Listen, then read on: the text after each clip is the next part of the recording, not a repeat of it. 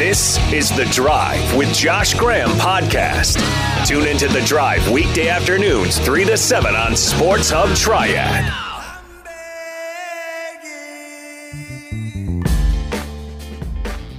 It's crazy to think that two months ago today, the ACC tournament was disrupted and the NCAA tournament canceled because of coronavirus. And now that we finally have a pretty good picture at what these ACC Big Four lineups are going to look like for next year, we're going to be doing deep dives on North Carolina, Duke, NC State, and Wake Forest all week long. Let's start with the Tar Heels, which I expect to be greatly improved. I don't think that's really a shock considering they didn't make the NCAA tournament for the first time since 2010 even though there wasn't an NCAA tournament. What's the ruling on that? Can I say that North Carolina missed the NCAA tournament when there wasn't an NCAA tournament last year, Robert? Yes, they definitely missed it. All right. There's your ruling. They're going to be greatly improved. However, there are still two major concerns I have with this team the wing and shooting. I don't see those being fixed right now. That isn't to say they can't be, those are the two concerns. Now, there's no doubt this recruiting class Roy's bringing in, the second overall class in the nation, right in front of Duke, right behind Kentucky. It's the best one Roy's brought in in nearly a decade. The backcourt, it's improved. You got Caleb Love running things to replace Cole Anthony. RJ Davis, a combo guard. You feel pretty good about Walton, who could contribute at points. He's a recent addition to this class. The Post, goodness, it's the best North Carolina Post since the 2017 national title team with Kennedy Meeks and Isaiah Hicks. Like, you already have Garrison Brooks and Armando Bacot. Then you add two five star players and Walker Kessler and Day'Ron Sharp. On top of that, maybe, maybe Sterling Manley gets healthy and he could contribute in the post as well. I'm not that optimistic on that front, but this recruiting class, it does improve UNC, but it doesn't address the, the wing. Right now, Leaky Black, he's still slated to be the small forward. I don't see anybody else who could step in and play that role. So, a big question mark for the Tar Heels, which is the same one we had going into last year. And I feel like pretty much the year before that was a question mark as well, especially for the second half of the season. Is Leaky Black going to take a step? Is Leaky going to become a playmaker? He's an excellent defensive perimeter player. Maybe one of the best in all of the ACC. After you got past Trent Forrest and Tre Jones last year, it probably was Leaky Black. He can guard small forwards, stretch fours, guards, very versatile defensive player. But he needs to add some offense because ideally, Roy, when he likes running the break, you have the point guard outletting, and who's the guy that you outlet to? Usually it's a Theo Pinson, it's a it's a Justin Jackson, and they could create, they could play make. But what last year's team lacked was that guy. Leaky was supposed to be that. So, can he stay healthy? Can he develop into that role? That is a major question. The second big question who's the knockdown shooter on this team?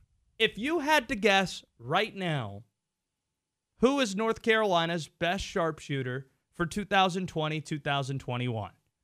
I'll listen. 336 777 1600 on Twitter at Sports Triad. Because if I had to guess today, it, ha- it has to be one of the freshmen. Caleb Love, I see he has a nice pull up jumper, pretty nice release that he lets go of, pretty high up near his forehead. It's going to be hard to stop that considering how tall he is. He might be a Coby White type in a best case situation. And I say that not as a high volume top 10 pick type of shooter, but somebody who picks up the reins, gets a lot of playing time early, but has to ease himself into a role, adjust to the college game as a scorer. Maybe Puff Johnson, Cam's younger brother has some type of resemblance to his uh, older brother in some way. I, I don't know. If it's not those two, who's it going to be? Is it going to be Andrew Platek? Is it going to be Anthony Harris going into his second season? Those are the two concerns I have. Concerns can be addressed, but that's what I look at when I dive deep into North Carolina's roster. If I had to speculate today, I do reserve the right to change my mind before we hopefully convene in Charlotte, Operation Basketball, in October. This team is going to compete for an ACC title, but they're not going to be a favorite. I think it's going to be Duke favored to win this league. When I look at rosters across the board, Louisville's going to be pretty good. Virginia's going to be back. Florida State, maybe not as strong as they were last year, but still pretty damn good. North Carolina, they're a top 15 team. They have redemption on their minds, a lot of players returning, a really good recruiting class, but those are two major question marks I have about them right now. Robert, I feel like we have to get to KBO baseball because we are an NC Dinos radio show. NC Dinos, one of the 10 KBO teams. ESPN had them ranked as the sixth best team out of 10. It's our radio show's team because NC is in its name. NC Soft is what makes up the NC portion of it, a video game company that sponsors this professional baseball team. There's an East Carolina Pirate who played for the Baltimore Orioles on this roster in Mike Wright. Usually we do this a lot later on, but we need to hit it right from the jump. It's time for our KBO NC Dinos daily update. I think we should just call this NC Dinos Daily for now on. Robert, cue the music very quickly. Well, it was looking bleak for the Dinos. After the third, uh, they were down up to three runs, and it took them a while to get running. But once they got running, boy, were they running. They were down. I actually watched this when I woke up. Six to two, they were down going into the eighth inning. Six to three. Six to two. They scored in the eighth inning to make it six to three. Well, it says here on the official stats they scored two in the first, one in the second. I stand corrected. I, it was I was a little murky this morning. It happens.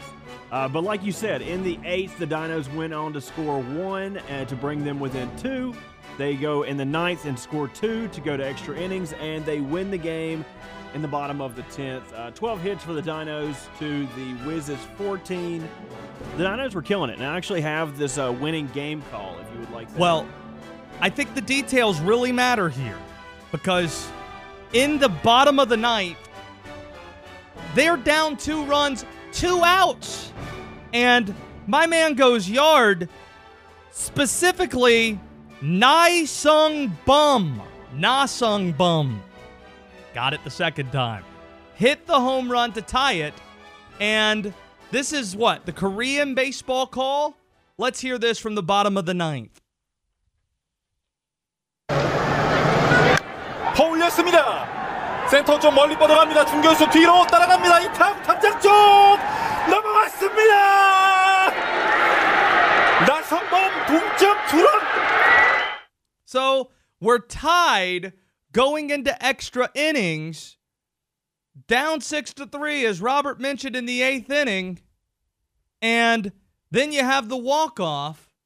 and they actually say his name if you'd like to hear that. 성범 동점 투런. I don't go. know if that's his name. It's, it's, I thought it was Na Sung Bum. That's what he's saying. Listen to it. That's what he's saying.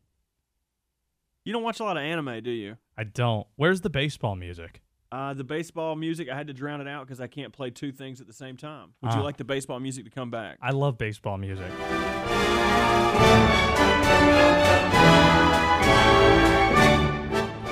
Richard Deitsch is going to join us in 20 minutes from the Athletic, Athletic media writer. Park Seok Min hit the walk-off homer in the bottom of the 10th. I think they have more people with the first name Park than any other baseball team in history. I don't know. The- I think Park is like John or Jim. they they have three. They have three people South named Korea. Park on their team. I'm gonna Right. see if there's anyone else. Can you comb the other rosters and see how many parks are out there? Sure, I got that. The NC Dinos, they are five and one. This is our squad. This is North Carolina's team. We're all behind them. And behind Na Sung Bum, Pork Sock Men, and Swole Daddy, the mascot of NC Dinos. I also love that on the ESPN graphic, it labels them as NC. It's not NC Dinos, it just says NC. So we took out Wiz today. That's the name of the team, right? Wiz. Yes, and unfortunately, the Doosan Bears have three parks as well. Yeah, we hate the Deucin Bears, man. That's what we're calling them, Robert. They are the Deucin Bears. Make sure we get our pronunciations and facts straight on our KBO baseball. Okay, so we've covered North Carolina in our deep dive. So what about Duke? I'll tell you why this Duke team what makes it I'll tell you what makes this Duke team different than any Duke team we've seen the last 5 years. Next on the drive.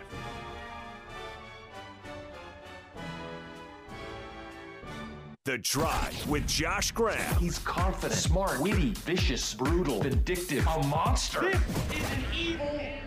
Maybe, but he knows his sports. Back to The Drive with Josh Graham on Sports Hub Triad.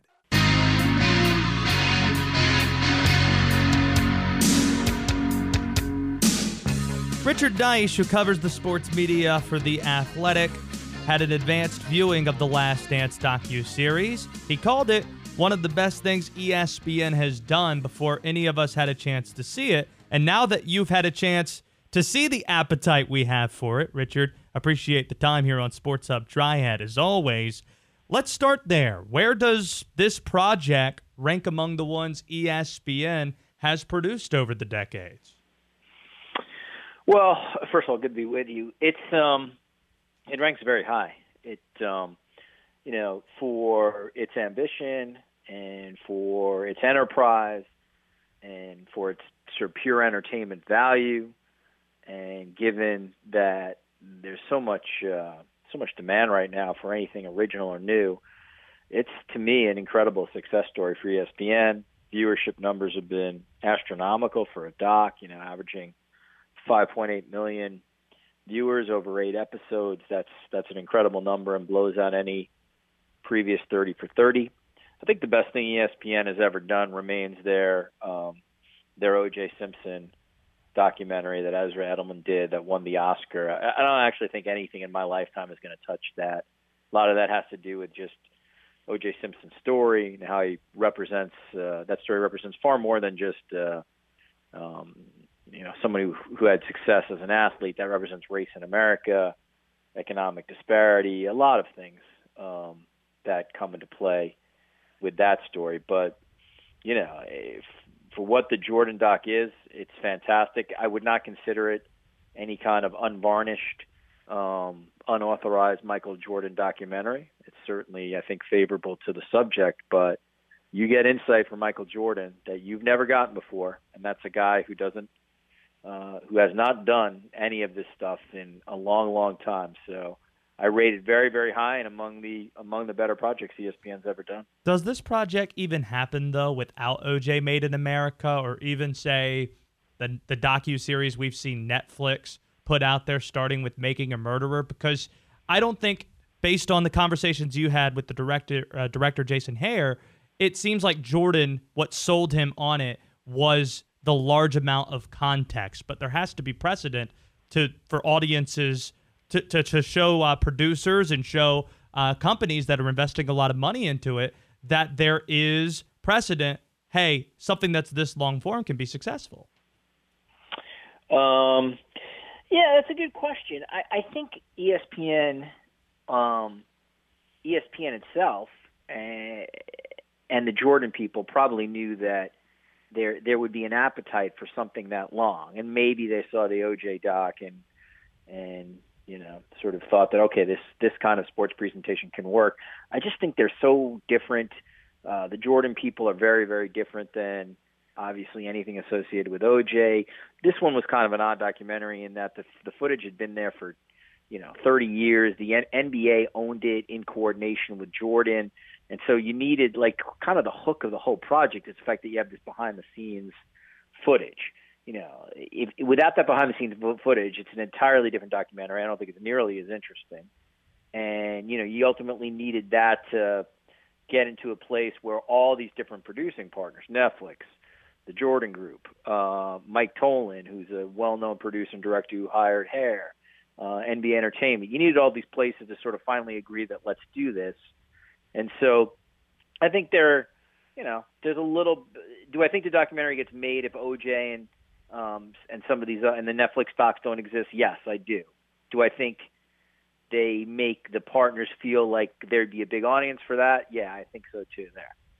He's on Twitter at Richard Deitsch, D E I T S C H. You're with us here on Sports Hub Triad. I want to talk about the Monday Night Football booth as well because when you look at the criteria they're seeking out to obtain, quarterback, Hall of Famer, they've struck out on the Peyton Manning front. They tried to get Tony Romo. It just makes so much sense that Kurt Warner's hanging out there potentially, and he's already broadcasting Monday night on radio with Kevin Harlan. But he would have to be an external choice. It wouldn't be an internal hire to bring Warner in. So I know you were writing about this at The Athletic. I strongly suggest people go check that out. But if you had to guess today, who do you think is in that booth? What tandem or trio? If I had to guess today, I think it's uh, probably going to be some combination of Steve Levy and Dan Orlovsky and perhaps some other ESPN analyst like Louis Riddick or Matt Hasselbeck or someone internally. I think there's a potential that if college football doesn't exist, you could see Kirk Herbstreit and Chris Fowler in that slot as a one-off, but they're going to stay internal. Uh, I, you know, my suggestion of uh, Dave Pasch, Kurt Warner, and Louis Riddick, which I think would be an excellent booth. I, I don't see them doing that. Um, I think eh, they've made it clear that they're one, they're not going to go outside of ESPN, and two, it seems like they have their designs at the moment on um, on Steve Levy getting that job. I think whatever booth they sort of deliver, it's not going to be a bad booth. I, I don't think it's going to be a booth that's going to last for more than a year or two at the most, and then they're sort of back in the same situation. But they, um, you know, they tried for Manning. He's basically said for the last couple of years he doesn't want to do this. They obviously made their pitch for Romo. They didn't get him. Uh, they were certainly, I think, interested in Drew Brees.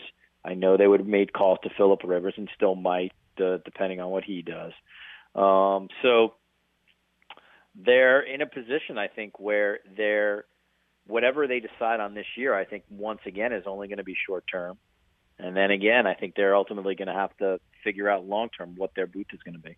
Richard Deitsch with us here from the Athletic. You also have done sports talk radio in Toronto. And I'm interested in a broader sports media discussion here about what the line is or what you think the balance is between talking heavy about coronavirus versus trying to actually mix sports in there because much of what sports radio is supposed to be is an escape from the things you would see elsewhere in life. Well, I think it really depends on sort of just what you want your show to be, and that's an individual decision, and probably has a lot to do with um, what you what you think your audience is, maybe what part of the country you're in. I mean, to me, I, I think like if you're going to have an honest conversation about where sports are in 2020, I don't know how you avoid COVID 19. Uh, at the very least, I think you have to just sort of talk about some of the scenarios and contingencies that are being discussed in terms of how some of these leagues will come back uh, what they're doing in Europe and in Korea, and is there any findings or learnings that can um, can be used from you know what's going on internationally. I don't think it has to just be three hours of coronavirus. I mean, I know in Toronto we've done over the last uh, 60 days we've done so much sort of historical stuff. We'll bring on you know Scotty Bowman or Gretzky. We had I'll just sort of use hockey as an example because it's Toronto, and you know to sort of do segments on something that uh, that Canadians can relate to, either you know very famous Stanley Cups or Canada Cups or Olympics. So I think there's a lot of ways you can go. You don't have to just be COVID nineteen all the time. And the NFL obviously is sort of conducting business, so the draft and Tom Brady gave you a lot of content. But I don't know. To me, you do a ma- massive disservice if you're not talking about this with your audience, if you're not being honest about your own, uh, you know, sort of how your, your own family situation and how you're handling it. Yeah, I think sports should be an escapism, and it ultimately is. But I think you also got to deal in reality and be honest with your audience about what is going on in in in the world right now, which your entire audience is going to be impacted by. Follow Richard on Twitter. It's great stuff at Richard Deitsch. Read his stuff in the Athletic. And speaking of historical things we could hit on, I and also the fact you're in Toronto nonetheless. I put out on Twitter earlier today a picture that was taken one year ago by Mark Blinch of Getty Images. It's Kawhi Leonard's shot that beat the Philadelphia 76ers game seven at the buzzer. That picture, it's one of the greatest photos we've seen, certainly in the last decade. And I've just asked people in the audience, hey, what's the greatest sports image of all time or your favorite? And I've just gotten a litany of things all throughout the day. So rather than ask you what the best image is, Richard, what what's uh, your favorite one or two that comes immediately to the top of your head? Favorite all-time images? Yeah. Um, boy, that's a really tough question. You know, I worked for Sports Illustrated for two decades and worked with some of the most amazing photographers. Gosh, I love the vault that they have. Oh my gosh, if you just go through some of the images and I mean, it really is a question that could be local, it can be national. I mean, obviously, the Liston Muhammad Ali one gets brought up often. Michael Jordan dunking in the All Star game. There's a lot of Ali and Jordan that sticks out among the ones that I've seen in my mentions today. Yeah, it's. I mean, honestly, it's it's just it's so hard to pick one. Like you know, there's a very famous Neil Leifer one, Neil Leifer, I should say, um, of uh, taking from the top of an arena of uh, Cleveland Williams, and Muhammad Ali. It's and I think Cleveland Williams had just been knocked down, and so it's sort of like this incredible sort of top-down image of uh, of Ali in his prime. It's a very very famous one. I love the, you know, it's a great image that ran on the cover of Sports Illustrated when the U.S. team beat the USSR in 1980 in Lake Placid. Um, Jack O'Callahan, I think, jumping into one of his players. So it'd be so hard to pick one um, sort of indelible image um, because you know you, you, you, you, you can do a sort of a photo book of like the hundred greatest sports photos of all time, and you could you know you'd be making decisions that are incredibly hard because you could probably do a thousand or five thousand or ten thousand. So um, that's a that's a that's a hard one. I, I am though a major fan of some of the uh, you know from the 60s and the 70s. Some of those SI photographers they just they they just shot some incredible stuff. I just know it cheered me up today. So at, to the audience on Twitter at at Josh Graham Radio, um, I put out uh, just the question, and I've retweeted a lot of the ones that I think are great. But it's something that'll cheer you up, I'm sure, in a time as someone who appreciates sports media as much as you do, seeing all the great work that's that we've seen over the last four or five decades, and Kawhi Leonard being at the center of it today. Yeah, I mean, listen, this was. Uh that was an incredible moment in um, in Canadian sports history. The way the shot went in really makes it memorable. The four bounces before it goes in. It obviously ends the series. That series had had so much uh, tension because the Sixers were um, in a position to knock the Raptors out before the Raptors won a very very tough road game. And then in Game Seven, I think if that goes to overtime, I think the Sixers win. I think I think they were just they they just seem to have more gas in the tank at that point. So Kawhi, um, I mean, he had a massive shot. You know, there were still things that had to happen for them to win a title, including uh, coming back against Milwaukee down two games to zero. But um, that shot, you know, in terms of Canadian sports history, it will be up there with. Uh, um, you know, the 1987 Canada Cup goal to win in Game Three. That's a big one for Canadians probably the most famous is Sidney Crosby's golden goal in 2010 to beat the Americans in the gold medal game. But you know, that's a top five moment, and uh, it feels like 500 years ago, given everything we've been through. But it's crazy to think it was only one year ago today. Yeah, follow him on Twitter at Richard Deitsch. Read his stuff in the Athletic. Admired your work for a long time, Richard. Thanks so much for doing this. Yeah, thank you for the invite. There he goes. That's Richard Deitsch joining us from the Athletic. Coming up, this might be a controversial statement but I'll explain myself. I don't think the 96 Chicago Bulls were even the best Bulls team. It's next on the drive. Watch out now. Yeah. I feel it's necessary to take you behind the scenes what's going on on the radio show right now. In front of me, I have Robert and Aaron in the control room, and all they're doing is just naming out loud random games they used to play as children, and we're realizing that we were quite violent as kids growing up. It has me thinking, are kids still playing these games or are they just inside playing Fortnite? Like, what is it nowadays? Are you outside playing what I called manhunt and you might just call outdoor outdoor hide and seek? Outdoor are they still hide not outdoor hide and seek. are, just or, hide and seek. or are they just playing? I mean, are they playing chest wide open still in 2020? They're I don't know the answer to that. They're I really definitely don't. not playing chest wide open. This generation doesn't play chest Do wide you still play chest wide open? 336 777 1600. I'm willing to hear goofy games that you used to play as kids on Twitter at Sports Hub Triad. In addition to that, I look at my Twitter feed and all I'm getting on today's show is a mix of Raptor Nickelbacks and some of the best sports images of all time. Because a year ago today, the shot from Kawhi Leonard bounced a handful of times off the rim and dropped game seven at the buzzer in the playoffs. It's crazy to think it was just one year ago that that happened, but here's what it sounded like on the TNT call by Kevin Harlan. You got to be aware of the inbounder here if you're Philly. It's off to Leonard, defended by Simmons. Is this the dagger?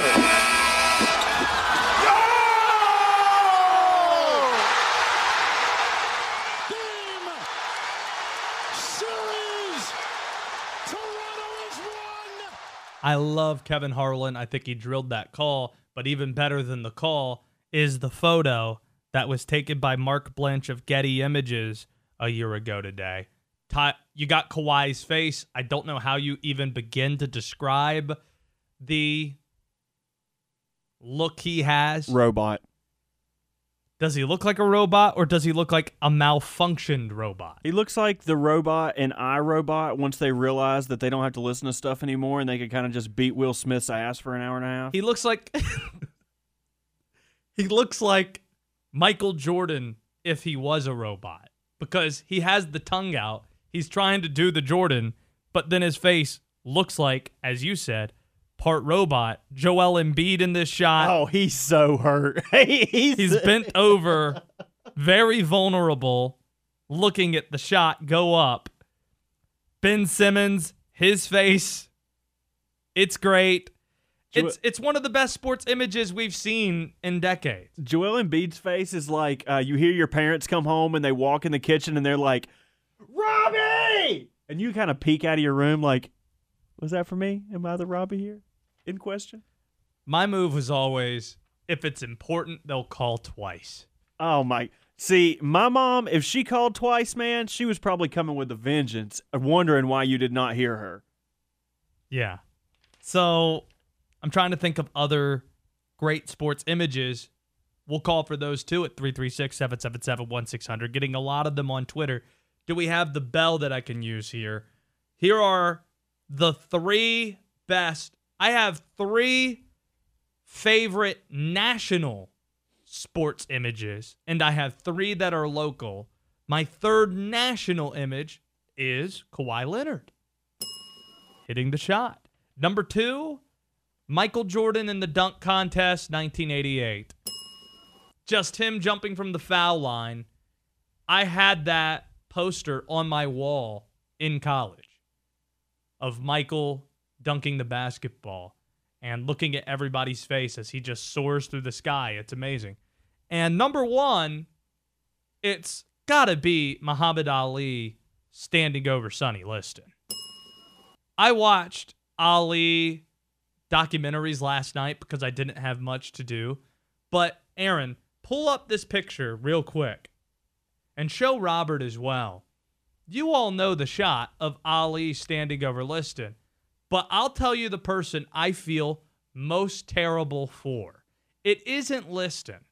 It's actually the guy all throughout history of this photo being produced everywhere who's standing in between Ali's legs. You could see this guy who has his camera up, he has his glasses on. The only thing that worked against this guy is that Ali decided to knock down Liston on the other side of the ring. He could be the one that is known for taking the greatest sports image of all time, but instead it happened on the other side of the ring. So he's on the wrong side of the ring and the wrong side of history. And forevermore, there he is standing between Ali's legs. He is definitely a bitter old man now. He's like, I wanted that side, but that jamoke took it from me. Now that dude is not alive. Yeah, you're right. I you're right. actually, I actually don't know. Yo, that dude is old in this picture. That's that true. dude is It was not alive. 1965. He's I know. over in his grave. I know the guy who took the picture. The guy who actually got the shot is still with us. Yeah, I he think- got the picture. I'd still be alive too. That other dude called it quits. He was like, "That was my opportunity, my shot." Ah.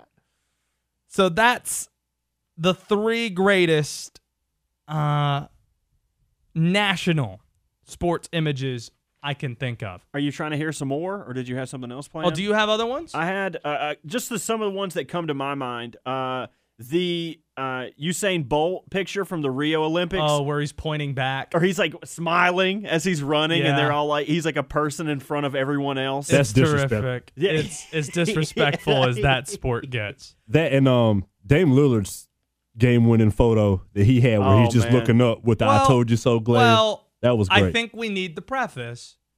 That wasn't a photo. That was a screen grab off television. Ah, still counts. It was really nice. it doesn't count. Okay, so does the LeBron dunk with D Wade arms wide open? That does- is an amazing photo. Okay, that was my number two uh, when I'm thinking of stuff. I didn't know if that was also like a still from a video or something. No, no, no. That that's a still image that was caught. Bobby Orr scoring the Stanley Cup goal. I just got this one on Twitter from Jody, and he's up in midair winning the Stanley Cup as the puck goes in. Here are the three local examples I have. Number three, Dennis Smith Jr. in 2015. It is so ironic that Duke, the only time NC State's beaten Duke in Cameron over the last 30 years, pretty much the last 30 years, was that game that's likely going to get vacated because Mark Gottfried, how he recruited DSJ. So it's probably not going to count, except just in our hearts. And the other one NC State's had was 95, but that was the season that Coach K was out with his back. So NC State just perennially can't get anything right. Good things just don't happen to the pack. But I think it's almost fitting that that game doesn't count because the most memorable image is DSJ dunking, but the horn had already sounded. He stole the ball and dunked it. Those points did not count. But that's the photo that we all remember. Number two local example Michael Jordan kissing Dean Smith on the forehead.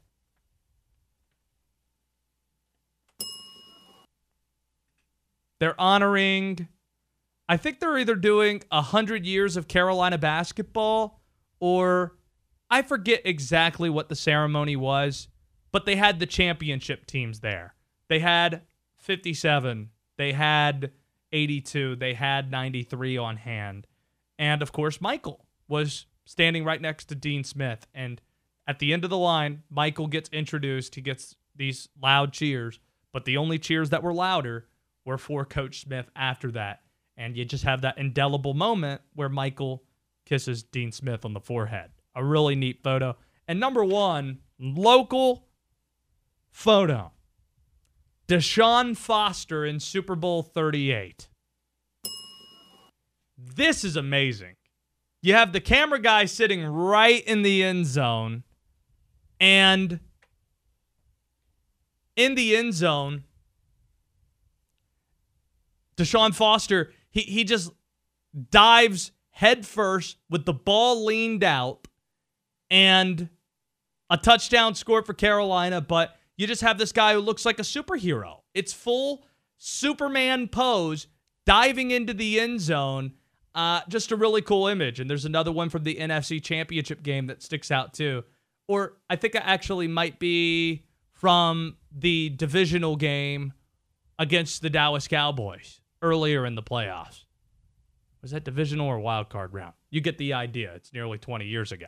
336 777 1600 is the phone number. You can tweet the show at Sports Hub Triad. As always, trying to think of other childhood games I used to play.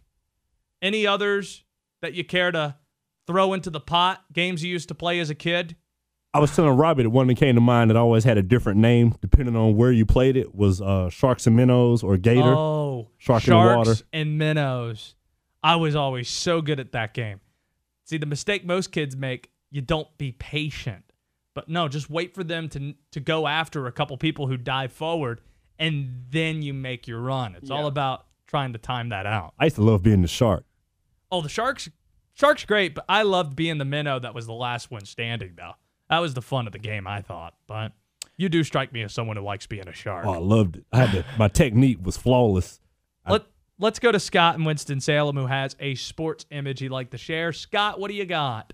Hey, Josh. Uh, how you doing? I'm doing great. Hope you are. What what, what photo are you thinking about today? Good. Um, one image that just sticks in my mind is local. Happened right over here at the Joel. Was um, the year we had JC John Collins, and we had a 30 point lead on the state, and uh, DSJ Dennis Smith Jr. Uh, he just took himself out of the game.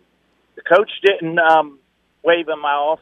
He just he's being such a competitor he is. He just couldn't take it, so he just took himself out of the game. I can never, I can never wash that from my imagery. Um, of course, I'm a Wake Forest fan, but I do like State. I pull for them some, but um, that was pretty sad. Yeah, Dennis Smith Jr. I remember that vividly as well. Thanks for the phone call where Yeah, he he took himself out of the game.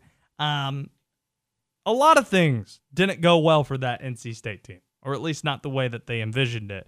Gottfried deciding that he was going to mutually leave NC State and Gottfried deciding they were going to mutually part ways. He coached the last month and a half of the year knowing that he was going to be fired after the season ended. Um, so yeah, there were some awkward moments in there for sure. He also had a big dunk against Wake, if I remember correctly. All right. This is a segment that I look forward to each week. It is our NFL trading card war.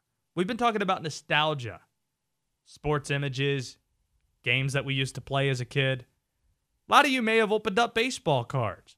Well, football's taken over baseball, I think, is the national pastime. So here's what we're doing.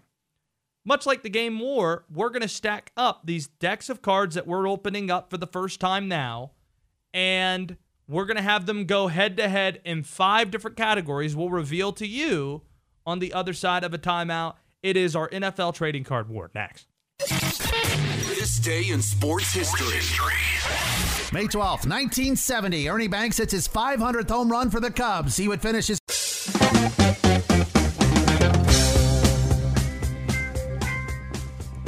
It's the two month anniversary of the ACC and NCAA tournaments being canceled.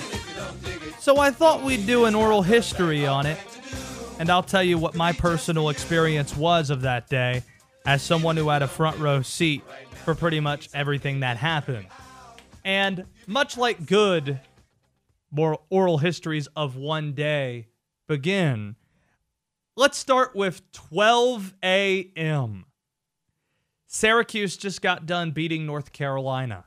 It was the last game the ACC tournament was going to have with fans. And after that game ended, we heard from Jim Boeheim, we heard from Roy Williams. Writers were filing their stories. Then a lot of us in broadcast, TV people that just finished their stand ups and their 11 o'clock news reports, those in radio, we went across the street from the Greensboro Coliseum to Natty Greene's Brew House, which we saw a lot of ACC fans trying to get into, but it was kind of it was a media hospitality. So it was a reserved space for us. And a lot of people were just wondering if we had just watched the last basketball game of the ACC tournament, if we had just watched the last basketball game of the college season. Because at that point, we had already known about Rudy Gobert. We were soon to learn, we were going to soon learn about Donovan Mitchell as well. And if you also remember about that night, just as big of the story as the story was about Gobert, it was also about in Indianapolis, the Nebraska basketball team was being quarantined because Fred Hoiberg looked awful and he went to the hospital. So I remember talking to two or three media members, just the response being if Hoiberg tests positive, then this is all over. We're not going to play any more basketball games. The media was split. Some felt like we're going to finish the rest of the tournament since there's no fans. And the other side was how can you justify it if the NBA has already deemed it's not safe to play? It's not safe to continue going on. Side note, I had a high score in Pop-A-Shot, and I feel like that should be talked about. I'm not sure if you're good at those games, Robert, but Pop-A-Shot, basketball bar game, the arcade there, I was doing pretty well in that. I'm more of a skee ball man myself, but props. I was hanging out with B Dot. He could attest to it. Adam Gold, Darren Vaught. We were slugging some drinks back. Oh, I remember this now, just thinking about it. They had clear cola. I don't know if this has anything to do with the actual basketball being canceled, but the Natty Greenes Brewhouse had clear cola. It tasted like Pepsi or Coke. It was clear, Robert. You didn't hear about this? I have not. They came out with that especially because the games were canceled. So it has everything to do with the games getting canceled. Gosh, you're the worst. but have you heard of this? I have heard of Clear Cola, yes. Right. So I was out till two o'clock in the morning, long day at the tournament, and a couple people with the ACC said, if I were you, I would show up here around 9:30 in the morning. I would get back here around 9:30. That's very ominous. It's what they said. Okay. So I show up at 9:15. I show up to the Greensboro Coliseum. It's a 10 a.m. press conference that's about to happen here with John Swofford. And none of us expect what's going to happen later on that day. We're thinking, oh, the tournament's either going to be canceled or the games are going to go on as regular. I arrive at the Coliseum and there's just this backlogged line to try and get in. No other day I really dealt with a line. Right here I am, and it's 9:15 in the morning. While in line, there's a television above us with Jay Bilas saying that the tournament should be canceled. Minutes after Bilas had that report on SportsCenter, another television had the ACC network on. Packer and Durham have John Swofford as a guest who says we're going to continue on as scheduled with no fans in attendance. The games are going to go on. So at that point, we know okay, here's the deal. Packer and Durham, they already had Swofford on. He's not going to change his mind over the next 30 minutes. This press conference is going to tell us there's going to be basketball games here today. And we're going to see what it's like to have an empty arena where we can hear every word that comes out of Coach K and Kevin Keatts' mouth across the quarterfinal round of the ACC tournament. But when the press conference actually happens, it's at 10:30. Oh, but I thought you said the press conference started at 10. Well, that was the plan. Swofford, who's usually very punctual, walks out at 10:30, Robert. 30 minutes late. At that point, I'm thinking something might be up here. He just got done talking with conference commissioners. He says the games are going to go on as as continued, but Adam Gold, our early afternoon host, asked a question that I think made Swofford doubt it was the right choice, and certainly anybody in attendance hearing him speak felt at that point games probably should not go on. The question was this Rudy Gobert already tested positive for this. The NBA has shut down its sport. Don't you think that when a player tests positive, it's too late to shut things down at that point. And Swofford gave an amazing response. He said, "You know, it's a good question. I guess you you'll say if we don't have anybody get infected, we were right, and if somebody does get infected, we were wrong." It was an answer that simply was not good enough to suffice something as serious as the coronavirus. So he says we're going to continue playing. But I do remember he felt very uncomfortable in that press conference. Fast forward to 11:45 a.m. I'm finishing up lunch and I'm sitting with a couple writers. I look at my phone and it says the SEC and Big 10 tournaments, they have been canceled. So what's changed? Power 5 commissioners, they just talked an hour ago. Swofford just had his press conference saying we're going to go on. They canceled both their conference tournaments and somebody at the table gets up and says, "Yep, we're done here." somebody just gets up from the table. "Yep, we're done here." Florida State set the play Clemson. So naturally, what you do, you go out to the floor. And I'm standing there on the baseline. It's noon. And on my phone, I look to see if the Big East gets canceled. St. John's tips off with Creighton. So I'm thinking, is this about to happen with the ACC too? Florida State, Clemson, they're both on the floor. And the media's all walked out there to see what's happening. Fast forward to 1210. Clemson's done warming up. Florida State is abruptly pulled off the floor. And while this is happening, Robert, here's what I want you to picture. You love the movie Titanic? One of the classics. I would not say love, but yeah, familiar. Right. We have issues with Rose, but overall, it's a great movie. One of the iconic parts of that movie is that the band continued to play on. This seemed like the basketball equivalent of the Titanic because while the tournament is about to get canceled, as that's all happening, Clemson and Florida State's bands are dueling back and forth, playing hip hop and rap songs via marching band. Like Lil Jon's Get Low is played by the Clemson band. Florida State is countering with that Walk the Moon uh, dance song that's usually played in weddings, uh, Shut Up and Dance, right? So that's all happening. I'm enjoying that and I appreciate that. And then I'm told by an FSU parent that I was standing next to, somebody just texted me from the locker room. John Swofford has informed the team that the tournament's about to get canceled. 12:15, league sends out a release. 12:20, here comes John Swofford onto the floor with Florida State and Clemson. And they're going to have a trophy ceremony.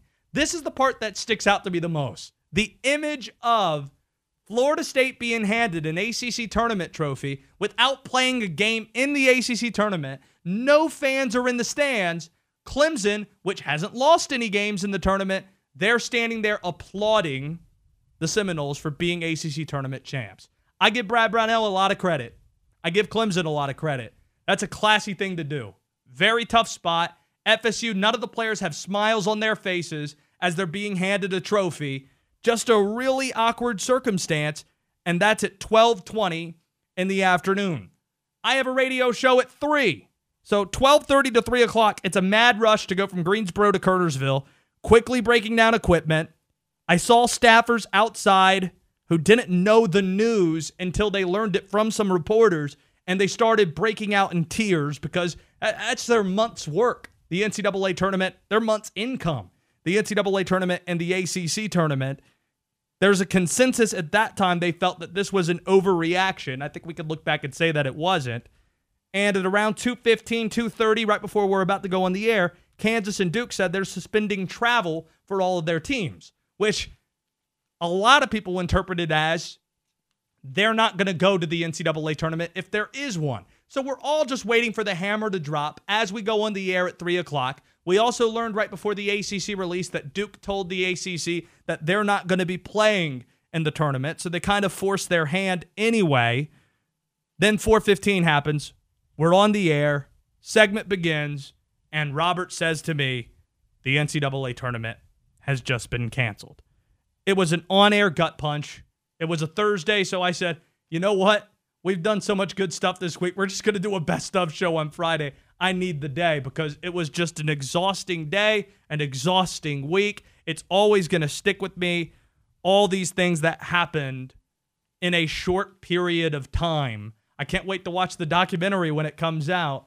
But we had John Swofford on the show a few weeks ago, and I asked him about March the 12th, going out there, having the press conference, saying they're going to play games, then canceling the tournament before FSU and Clemson hit the floor and the balls teed up.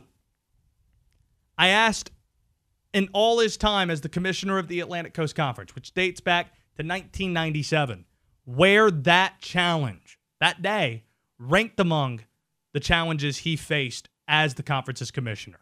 It's number one. it's uh, and that's a list. Number one is is not a good thing. Uh, that was an extraordinarily challenging day and and several days, in fact, and uh, things were changing. The first of the week, they were sort of changing daily. Uh, by the time uh,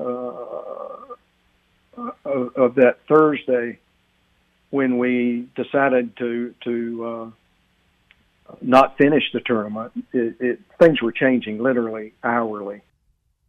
That's John Swofford. And I think this is the perfect segue to what we're doing next. When Gobert tested positive, when Tom Hanks that night on March 11th tested positive, I was in a big crowd of people watching North Carolina play Syracuse at the Coliseum. And the guy sitting next to me was Brendan Marks, who covers North Carolina and Duke for the Athletic. Brendan is going to join us to break down North Carolina, Duke, and relive that day next on the drive. No mercy, no pity, no fear. You're on the drive with Josh Graham.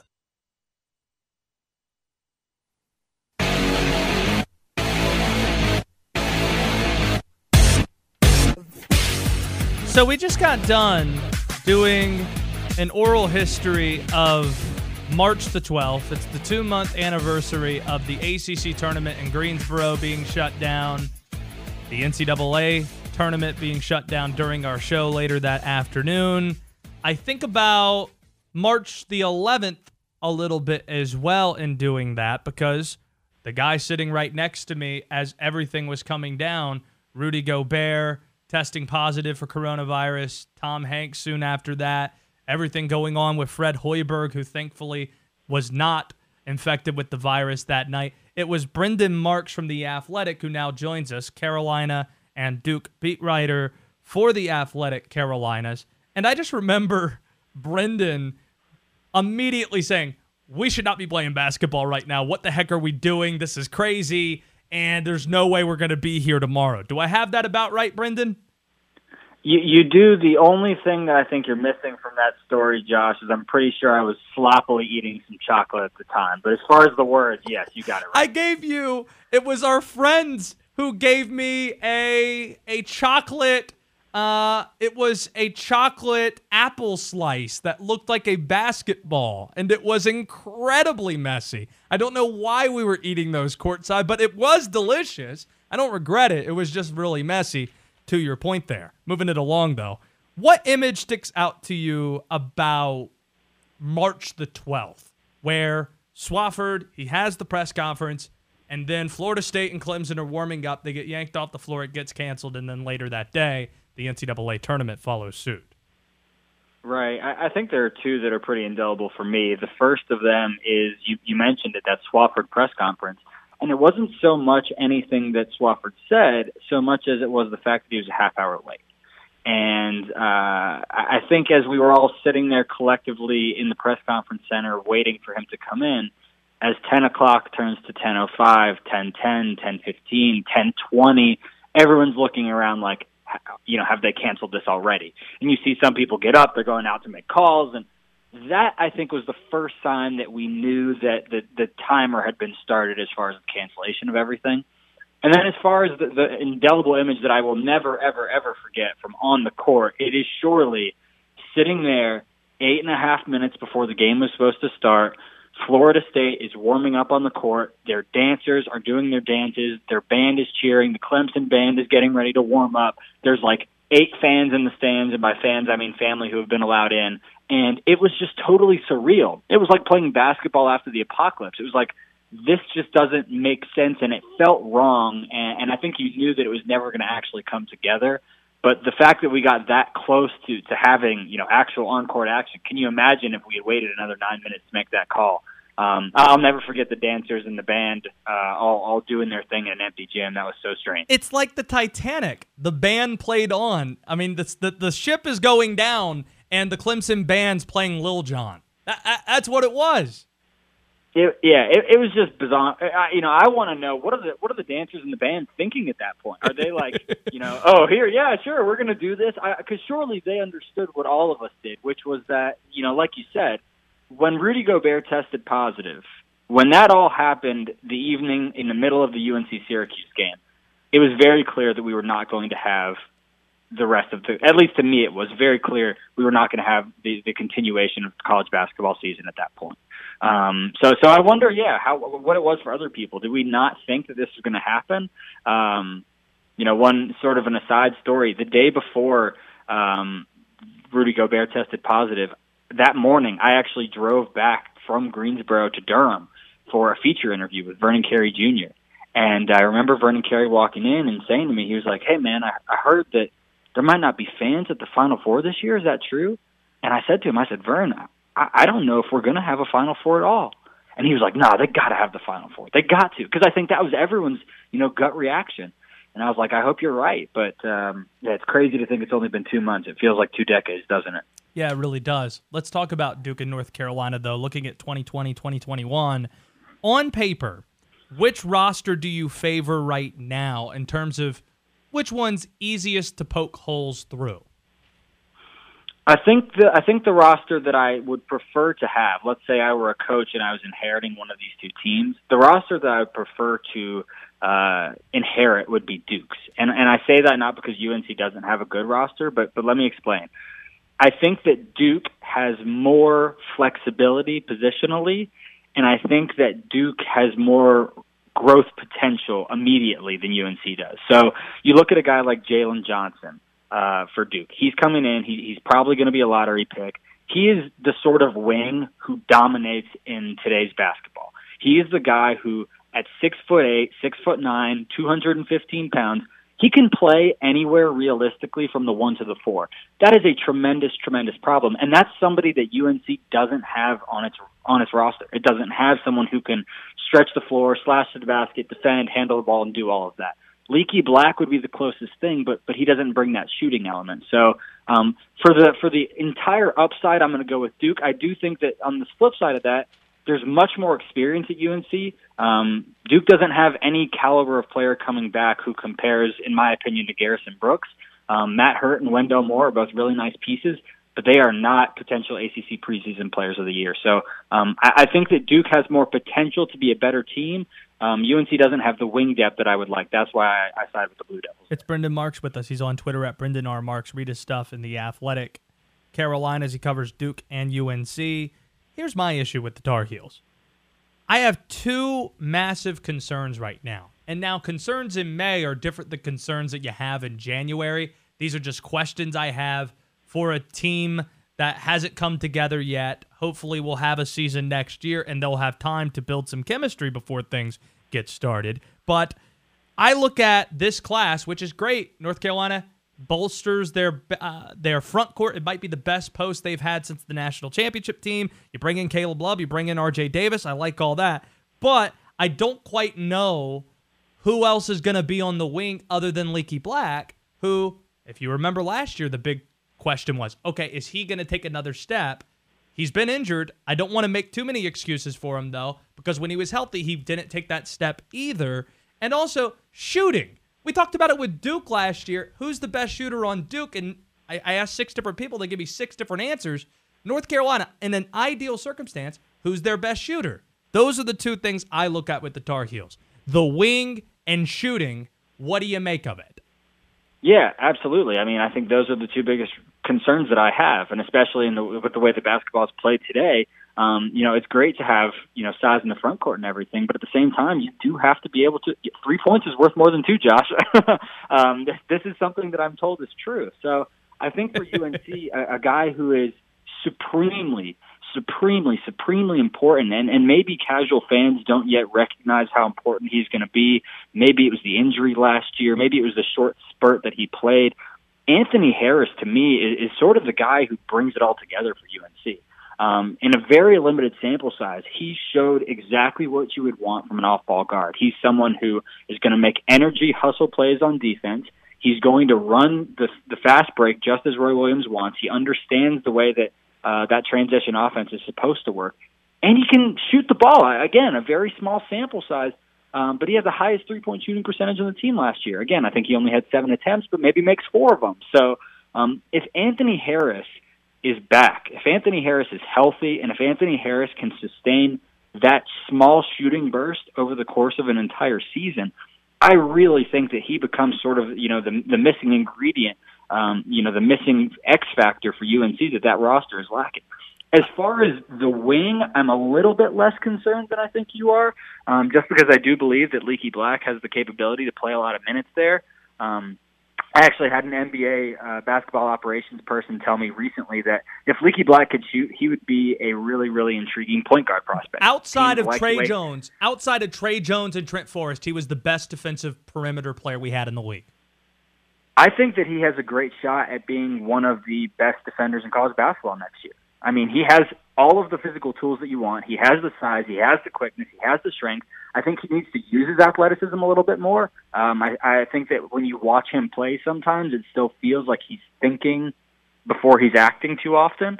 Um, and you know that's something that comes with time and repetition as well. But I, I'm less worried about that because I think if he can emerge as sort of a slasher, uh, you know, a, a you know, not quite Theo Pinson version of what the Tar Heels used to have with Theo Pinson. I, I think you can live with that on the wing, especially with Kerwin Walton as a shooter, Puff Johnson giving you a couple of spare minutes behind him. Um, but definitely shooting is has got to be the biggest concern for UNC. And Anthony Harris, to me, is the guy I'm most interested in seeing if he brings it to the table. If you if you follow the ACC or North Carolina or Duke, I strongly suggest you follow Brendan on Twitter at Brendan R Marks. But if you're none of those, but you also like dogs, I'd follow Brendan as well because he has a new puppy named Kona and he posts updates on this dog every day. What's the latest on Kona? Daily Kona content. Uh, r- literally a second before I hopped on with you, Josh, Kona awoke from a lovely hour and a half long nap from underneath my sofa. It's her favorite place to lay where she can get away from her owners, um, which means that I am probably going to need to take her out as soon as we get off the phone if I don't already need to take her out. Puppies aren't quite housebroken yet, if you know what I mean. Didn't you already get close to introducing Kona to new Wake Forest coach Steve Forbes?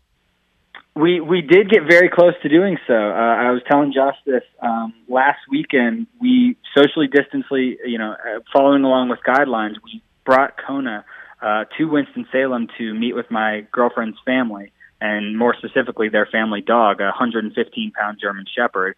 Comparatively, Kona, for everyone listening, is a seven pound Australian Shepherd puppy, um, more than 10 times the size. But we went for a, a short walk and uh, in Reynolda Village near Wake Forest campus, and we walked behind the basketball complex. And who do you know is out there on the phone? New coach Steve Forbes, and you know we waved at him and said congratulations, and he sort of waved back. I'm, I'm sure he was doing some recruiting at the time. Um, but but yeah, so you know, Kona and Steve Forbes are tight. Uh, I'm sure that we will have courtside seats because of that. And uh, Kona, I hear, is, is a huge Wake Forest fan. yeah, I, he might have been on the on the phone with this show. There's a chance that could have happened if it wasn't on the weekend. I doubt he was talking to Kentucky sports radio, if I had to guess. Uh, Brendan, keep up the great work, my friend. It's good to hear from you. I, I appreciate you, and uh, yeah, I need to get back to Kona. do that. Let's get out of here. He's on Twitter at Brendan R Marks. He's got to tend to Kona and we understand that's where the priority lies there. Yeah, what's your uh, rule on trying to get somebody's attention even if they're on the phone? If they're on the phone, most cases, I'm just gonna wait. Yeah. Like I, I, I hate be doing that stuff. Like it just perturbs me. I'm pretty good at making a sound and then doing the wave because I'm not a patient person. I'm not usually somebody who's trying to talk to somebody who's on the phone. But if there's somebody I just want to acknowledge that they see me, then I, will do the move where I'm like, "Hey," and then just do the wave because uh, your first reaction is to be upset. Oh my gosh, I'm on the phone. What are you doing? But then when you see that person understands it and is just wanting to wave, the feeling I get as the guy on the phone is okay, that guy's not going to disrupt my call. He was just trying to give me a wave, which is a nice thing to do. Yes, Aaron. I don't know. You generally like to leave people alone on the phone. If you can get there, if you can get eye contact without making a sound and just kind of let them know that you're acknowledging their presence, I might need to. You can kind of like mind warp them. So you're not about you're not about hey, and then they turn and you just do the wave and keep moving. No, if I can get their attention silently, I do that. What are some ways you can do that? I don't know. Cross the line of cross the line of sight. Stare at them hard enough till they start to feel it. That's true. Which is a real thing, by the way. You can totally feel someone staring at you. I've you. always wondered this. Is that in fact so? People can feel when you're being stared at when there's no line of sight that you're in. Oh, Try yeah. it. Try it next time you're out in public. I got big eyes too. When is the next time we're going to be out in public? I don't know. Maybe uh, when you're at like your stoplight or something coming out of your apartment. you Like can my just- brother, he lives in Los Angeles,